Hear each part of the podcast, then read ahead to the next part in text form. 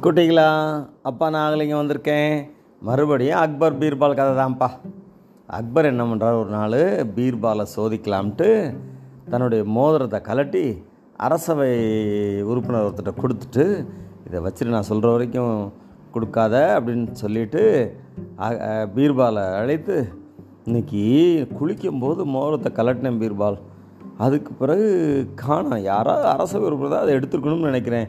நீ தான் பெரிய ஜோசியக்காரனாச்சே எங்கே எனக்கு கண்டுபிடிச்சி சொல்லேன் அப்படின்னு அக்பர் பீர்பால்கிட்ட கேட்குறாருப்பா பீர்பால் அப்படி யோசிக்கிறார். சரி நீங்கள் குளிக்கும் போது கலட்டினீங்க கலட்டி எங்கே வச்சீங்க ஞாபகம் இருக்கா? அப்படின்னு பீர்பால் அக்பர்கிட்ட கேட்குறாருயா அக்பர் சொல்கிறாரு அந்த அலமாரியில் தான் நான் வச்சேன் அப்படிங்கிறாரு.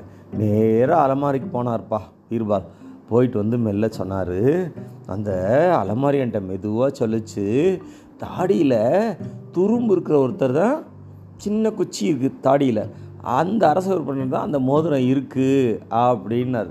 சொல்லிவிட்டு அரச உறுப்பினர் அவர் பார்க்குறாரு ஒரு அரச உறுப்பினர் மட்டும் தான் தாடியை தடவி பார்க்குறாரு உடனே கண்டுபிடிச்சிட்டார் கண்டுபிடிச்சிட்டாரு பீர்பால். நேராக அக்பர்கிட்ட போய் அந்த உறுப்பினர் தான் இருக்குது அப்படின்னு சொன்ன உடனே அரசர் அவரை பாராட்டுறாரு.